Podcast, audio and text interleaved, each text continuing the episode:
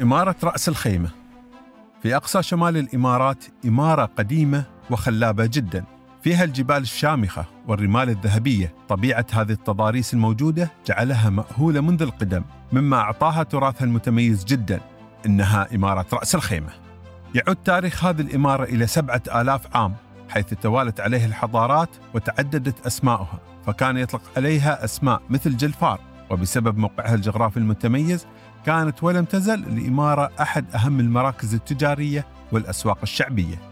إمارة رأس الخيمة تعد أول مكان في هذه البقعة عمل على استخراج اللؤلؤ فكان سكان المنطقة يعتمدون على هذه المهنة في كسب قوت يومهم. كما تعد إمارة رأس الخيمة مهدا للحضارات القديمة ففي هذه الإمارة أكثر من 18 حصنا أثريا.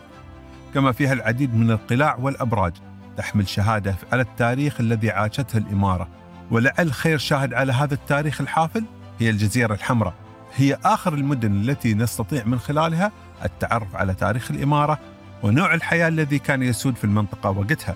وفي مطلع السبعينات انضمت الإمارة لاتحاد الإمارات العربية المتحدة حيث كانت تحت حكم المغفور له بإذن الله الشيخ صقر بن محمد القاسمي اللي لم يتوقف لحظة عن التفكير في تطوير وتحديث الإمارة بما يعود بالفائدة عليها وعلى الجميع في دولة الإمارات. وبالفعل باتت تشهد على النهضة والتطور السريعين لها وللإمارات العربية ككل. ومنذ ذلك التاريخ عملت الإمارة على أن تكون مركزا للاستثمارات في المنطقة.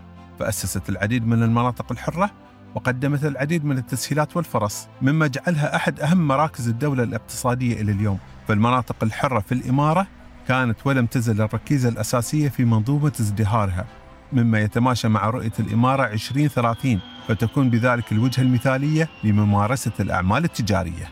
وتتنوع بذلك مصادر اقتصاد الإمارة بعيدا عن النفط بسبب الاستغلال الصحيح والرؤية السليمة التي تمتع بها حكامها على مر التاريخ فالشيخ سعود بن صقر القاسمي الذي تولى الحكم خلفا لوالده المغفور له الشيخ صقر بن محمد القاسمي عام 2010 بقي يعمل جاهدا لإتمام مسيرة التطور والتحديث وإنشاء البيئات الآمنة للاستثمار فأصبحت الإمارة في عهده أحد الوجهات العالمية للإقامة والعيش والزيارة والعمل نظرا للمساواة والعدل التي تتميز بها الإمارة.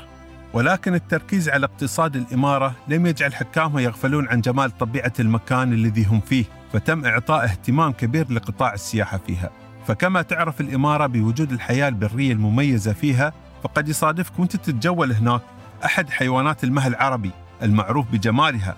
أو سترى الصقور في أرجائها وهي تتمتع كذلك بمزيج متميز من الصحراء والجبال والمساحات الخضراء ففيها أعلى قمة في الإمارات العربية المتحدة كما وساحلها الممتد على الخليج العربي والينابيع الكبريتية القريبة من الجبال وفيها مسطحات ملحية كبيرة لتكون الإمارة بهذا أحد أهم الوجهات لمحبي الطبيعة عموما والطبيعة العربية خصوصا لتعين إمارة رأس الخيمة بهذا العاصمة السياحية للخليج العربي على مدى عامين متتاليين 2020 و2021 أهل رأس الخيمة معروفين بطبيعتهم الطيبة والبسيطة كما كرمهم واعتزازهم بأصولهم التاريخية العميقة جدا فهم القواسم الرجال الأشداء المحاربون.